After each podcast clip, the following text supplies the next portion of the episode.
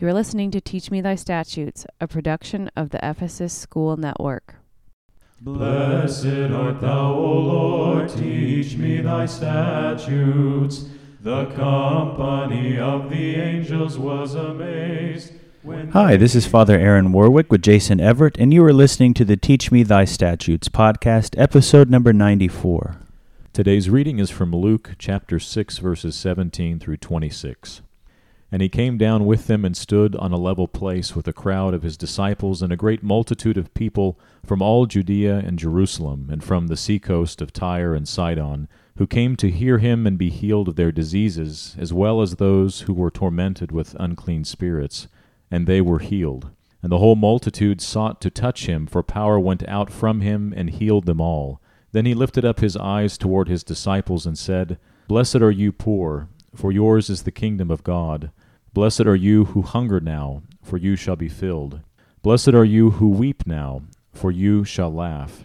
Blessed are you when men hate you, and when they exclude you, and revile you, and cast out your name as evil for the Son of Man's sake.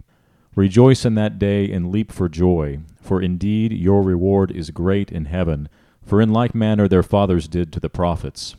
But woe to you who are rich, for you have received your consolation. Woe to you who are full, for you shall hunger.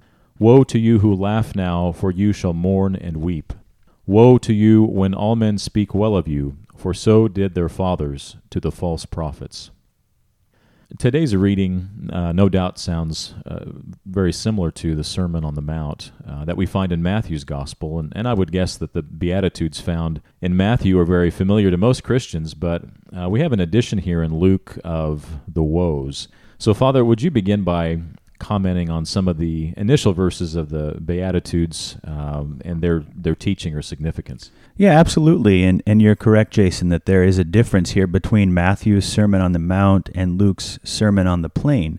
And that first difference, which I think we should begin with, is of course the location of the sermon, meaning that here in Luke it was given on a plain, whereas in Matthew the sermon is on the Mount. But also, as you noted, there is a difference in Luke because we hear also of these woes. Yes, yes. So maybe let's go ahead then and, and start where you uh, suggested instead of the sermon itself and, and tell us about the significance of Jesus giving his sermon here in Luke on a plain, as you said. Yeah, and specifically, Jesus is said to have stood on a level place, which can also be interpreted or translated as a plain. But you also have the sense with this word, or two words, level place, being used, that Jesus has come down from the mountain where he had been previously in this gospel account, in Luke's gospel, and he has put himself down to our level, down to the level of the common man. And that seems to be a consistent theme here in Luke's version of the Beatitudes. Very good. Would, would you discuss that uh, consistent theme here in Luke a little bit further? Sure. A couple of things. So, first, as I just mentioned, this notion of being on a level place, on a plain, is different from a psychological perspective than looking up at someone if they were on a mount. So, a person putting themselves on your level gives a different vibe, a different feel. We see this often with children, how much more receptive they are to things if we crouch down and go to their level.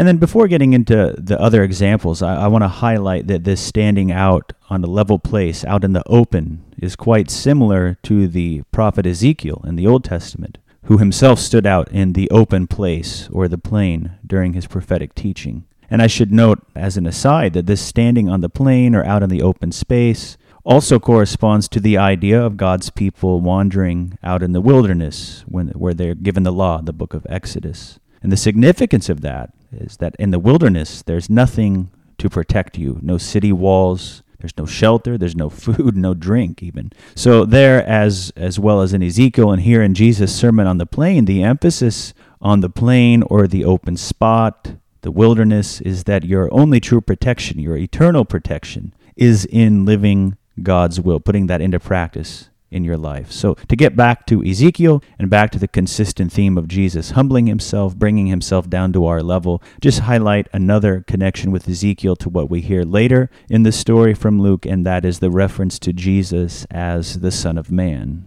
Right. Jesus does refer to himself as the Son of Man in the fourth blessing. So, what is the significance of that? Well, the Son of Man uh, as a term was again a term used about Ezekiel in his prophetic book, and it's essentially a humbling. It's calling someone a commoner, nothing special. And the reason I believe that is emphasized not with just with Ezekiel, but with Jesus, is to emphasize what stands apart. First and foremost is the teaching. So, in other words, it's not the individual per se who makes the teaching special, it's the teaching that makes the individual special. And so, in the case of Jesus, following that teaching of God, submitting to that teaching ultimately unto death, is what makes him unique and special. And we know from the New Testament that Jesus is the only one to have perfectly submitted to God's will, and part of that, part of that submitting to God's will, of course, is humbling yourself. So, Father, you've noted Jesus standing on a level place and his reference to himself as the Son of Man as two aspects of Jesus putting himself on our level. Uh, one of the themes of this specific teaching, the Sermon on the Plain.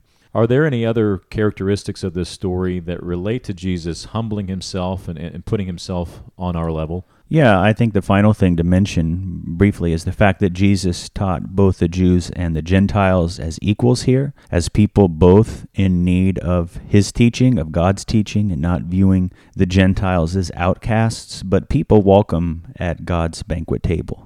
And how do we see that from this parable? Uh, the first is that Jesus was said to have taught a multitude of people from both Judea and Jerusalem, obviously uh, then referring to the Jews, but also from Tyre and Sidon, from the seacoast, which was Gentile territory. And on top of that, something people might miss is the fact that Jesus gives both four blessings and four woes. And why is that important?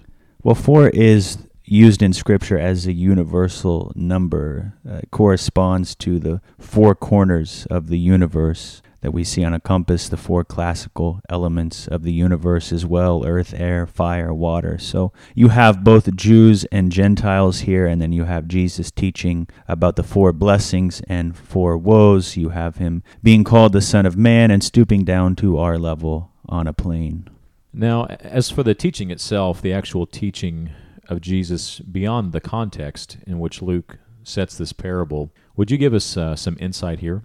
Yeah, so we see that Jesus begins the blessings by framing his teaching within a kingdom. So he says, "For yours is the kingdom of heaven." In that in that first blessing, the people that he refers to and blesses. So this teaching of Jesus, like so much of the Bible, is anti-imperial meaning it's anti the earthly political kingdoms of the kings. And then the next two blessings, the second and third in this teaching, are essentially then lumped in with that. And then what's the significance or the reason uh, that the Bible and Jesus in his teaching here is anti imperial? Yeah, good question. Uh, the the kingdoms of this world, of course, operate on the basic principle of the strongest survive. The kingdoms uh, they don't like the poor and the needy. They prefer strong and able bodied people. In fact, uh, to gain even more power, they often exploit the weak, making them even weaker. And then obviously, uh, this is entirely contrary, this way of thinking and, and, and behaving, to the teaching of God and the teaching of Jesus, which teaches us to love those who are weak, those who hunger, those who are poor, those who are broken, and weep, as we heard in, in today's teaching. And then, how about that fourth blessing, Father? Uh, it kind of seems to depart from that basic theme that you'd mentioned of the first three. So, what's going on there? Yeah, so this fourth blessing is for those who live out the scriptural teaching, who put into practice Jesus' words. Because although perhaps before they had been viewed positively, they by society and by their fellow religious people, they will now be viewed negatively. Perhaps they were not themselves poor or hungry or weeping, but they stood up for those who were taking a risk to themselves. So perhaps they themselves were not viewed as, you know, what we call sinners, what the Bible refers to, Jesus refers to as sinners. But they stood up for those who sinned, and they expect the people of God to apply the same grace to those sinners as the people of God believe God has applied to them. So, this fourth blessing then indicates that it's not just the physically or the materially poor or hungry or broken people who will be blessed, but also those who stood up for them, tried to lift them up, who reconciled them to God's community, despite the fact that those uh, people who did that, who stood up for them, were often put to shame for doing so. And then my last question for the day, Father, what would you say about the final verses from our reading today that really stand in stark contrast to the blessings that precede them? Yeah, so uh, you're referring here to the woes, and, and basically I view them as simply underscoring the message of the blessings. And, and what I mean by that is they, they pretty much just repeat the message of the blessings, but in a negative sense or with a negative connotation, the woes. And we have to keep in mind that you know, the Bible was written before word processors. We've talked about that many times. So there's you know there's no way to to bold something or to underline it or to highlight certain teachings except to repeat them. And so I would read this repetition, this restatement, but in the negative way, as Jesus and, and Luke stressing how important this teaching and this sermon is, and therefore stressing to us how closely we should follow it and, and put it into practice in our own lives. Thank you, Father. Our discussion today began by examining the significance of the location which Jesus gave his sermon in Luke 6, namely on a level place or a plain. This is an important detail as it demonstrates Jesus coming down to our level, to the level of the common man. We then discussed the reference to Jesus as the Son of Man, which is a term that is humbling, as it essentially means that person is just a commoner. And this term Son of Man emphasizes that the teaching is of utmost importance and is what makes the individual special. Jesus humbling himself and submitting to the teaching of God is what sets him apart. After turning to the first three blessings and discussing the anti imperial nature of the Bible, Father Aaron discussed the fourth blessing, which indicates that not only will the physically or materially poor hungry, or broken people will be blessed, but also those who defended them, lifted them up, and reconciled them to God's community. Finally, we examined the woes, which Father pointed out merely reflect the blessings with a negative connotation.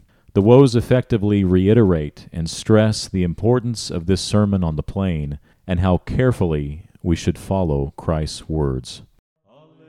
Thank you for listening to Teach Me Thy Statutes. We hope you tune in next week for a new episode.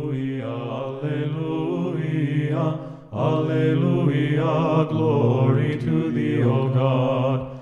Alleluia, Alleluia, Alleluia, glory to thee, O God.